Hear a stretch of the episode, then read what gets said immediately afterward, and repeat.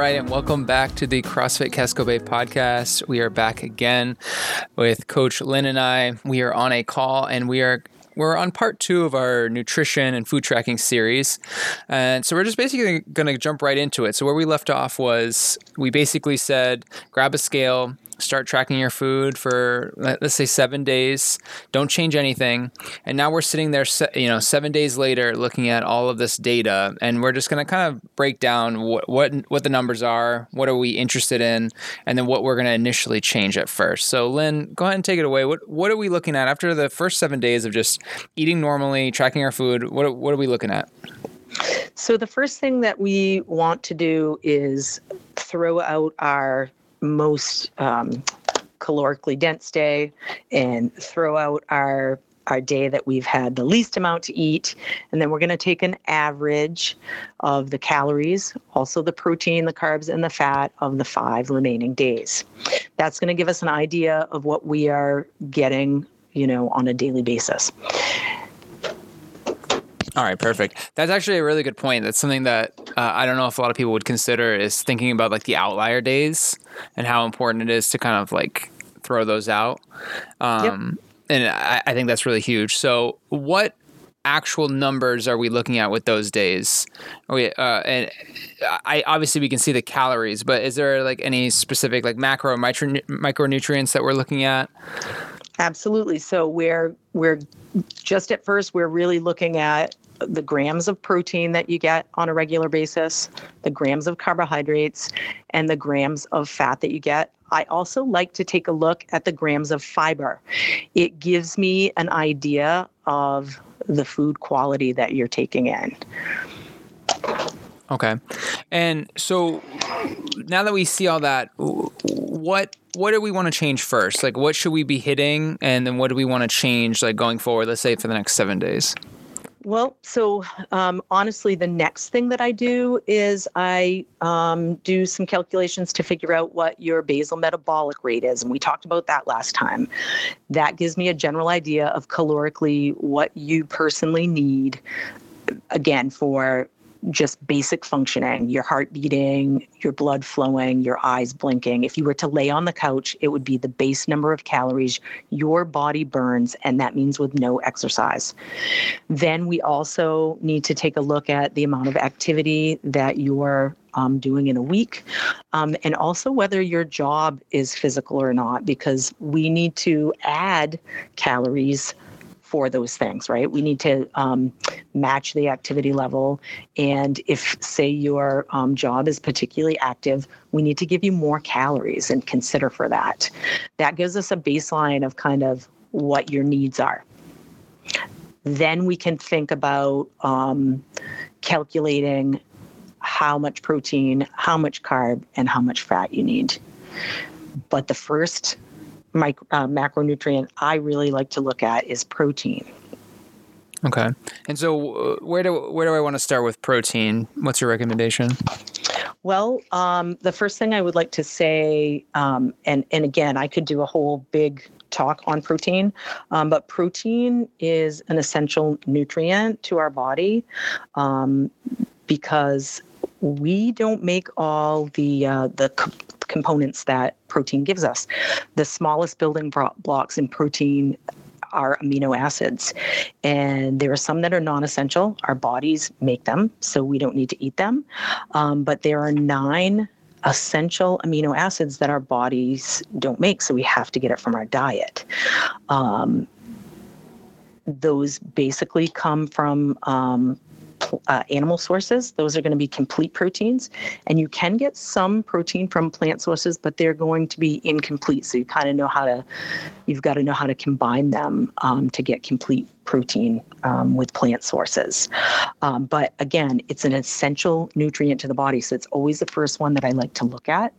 Um, the RDA actually recommends that we get a minimum of 0.4 grams of protein per pound of body weight. And that's just so we don't get any deficiencies.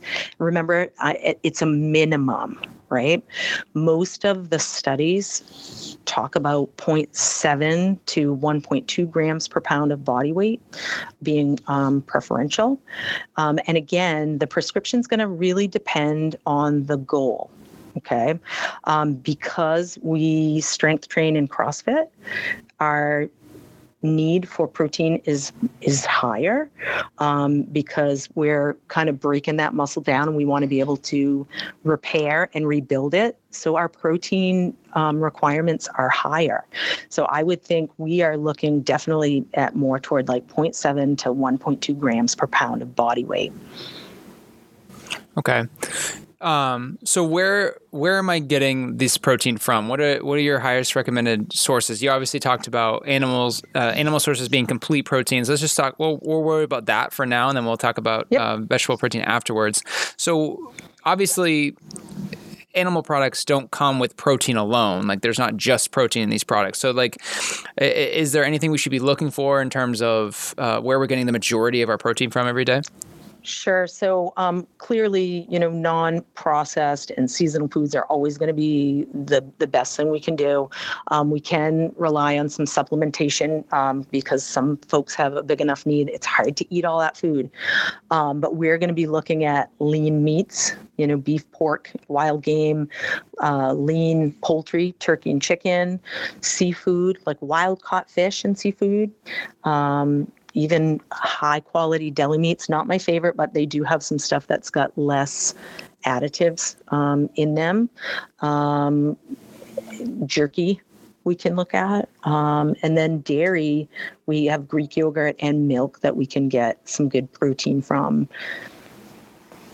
Um, on the on the supplement side, how it how soon do you think someone should get into a supplement before like eh, how many how many like days or weeks should we try to be getting it from whole foods before we decide to go with like a whey protein outside of someone that has like necessarily like a vegan diet or any like any like allergens or allergies to certain like meats or vegetables? Uh, should is it should it be something that we start right off with? Like if we're you know day eight get right into doing whey protein uh, how much of it?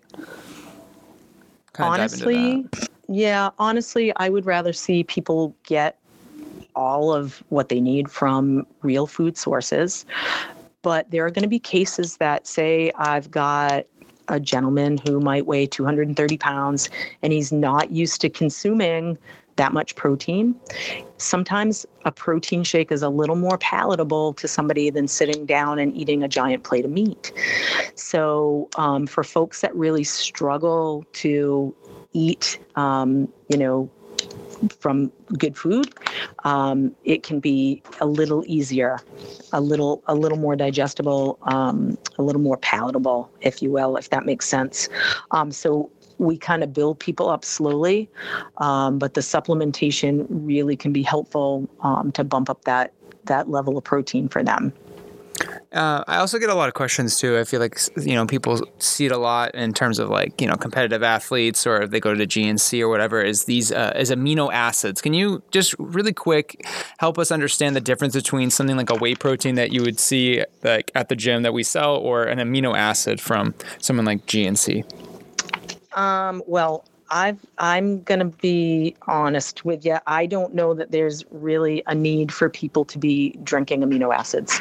Um, I like all of my supplements to to be. Um, oh, I don't know. I don't like to take anything actually, anything extra. Um, and you threw me off with that question a little bit, but um, oh no, no, that's... again, um, you know, the whey protein I think is is um, is okay. Again, um, maybe like one a day. Um, but the thought about adding amino acids, I'm not sure that that you really need to. Um, it just might give you colorful pee. right. I, I just think it's important to get. Yeah, that's really true.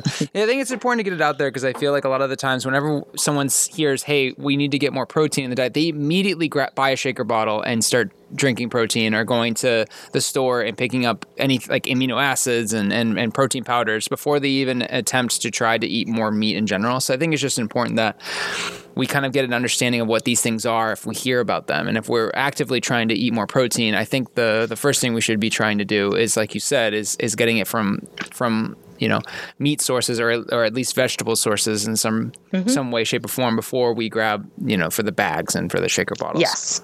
Now, agreed.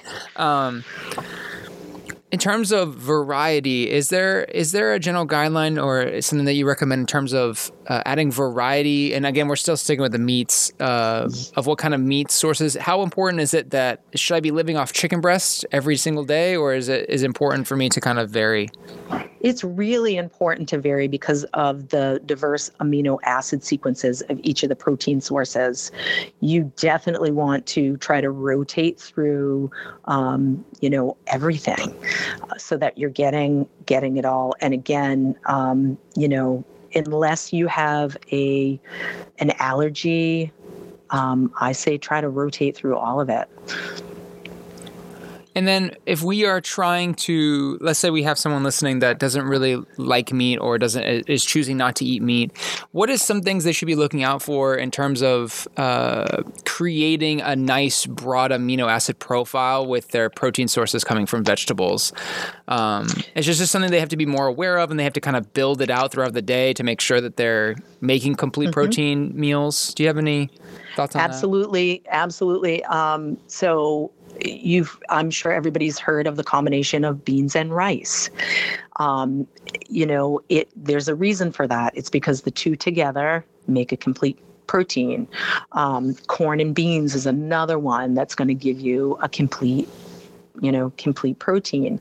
Um, so uh, we're looking um, to um, I don't know, people are adding tempeh and tofu are also good um, things to add. Looking for protein, a vegan protein source.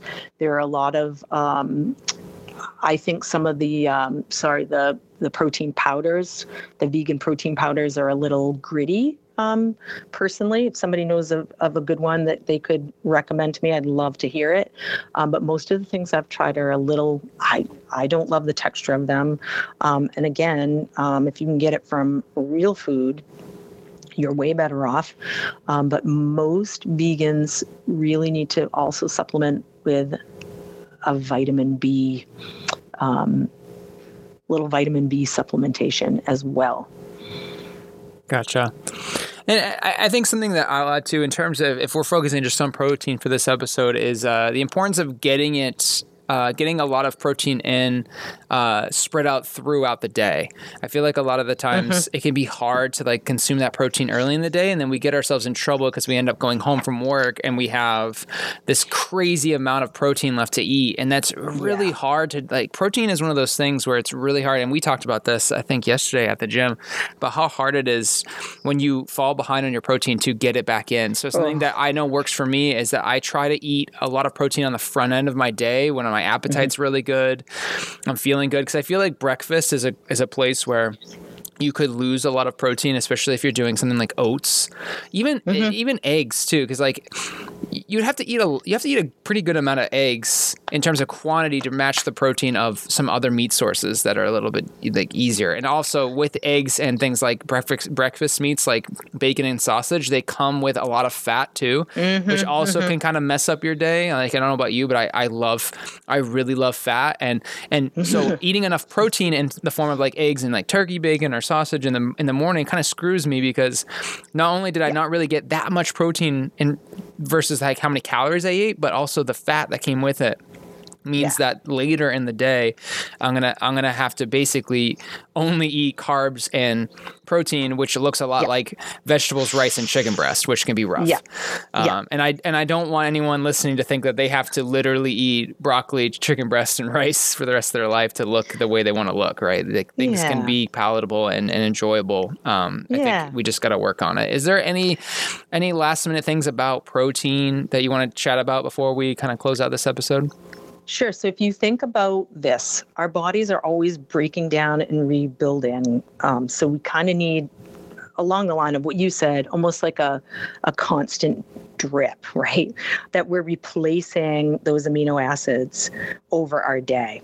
Um, so if again you're a strength athlete or you're coming in and you're um, you've got a mixed modality um, athlete like a crossfitter um, you kind of like you said really need to spread out evenly that protein over the day. So you've always got a constant um, drip of those amino acids so that you have all the building blocks to repair and grow Fantastic. All right. So, so to wrap things up, basically, we we spent a week. We didn't change much. We we just kind of tracked our food, and now we are focusing on trying to hit that 0.7 to 1.2 grams per body weight of protein. Trying to get complete amino acid sources. So, looking at the animal foods, or you know, trying to get a nice broad spectrum of uh, vegetable proteins, and that's what we'll be focusing on next. On the next episode, uh, I think we'll dive into some carbs, which is going to be a really fun episode. Woo. So, if y'all have any questions, uh, please please be sure to let us know. If you're up in Undaunted, Augusta, head over to the Discord. This podcast will be up there early, and, and we'll have like a Discord channel where you'll be able to ask all kinds of questions. If you're down in Portland, I'm sure every coach there will be happy to talk to you about nutrition or send us an email. And we look forward to seeing you next time uh, when we talk about carbs. And we'll see you all at the gym. Thanks, Lynn. Bye.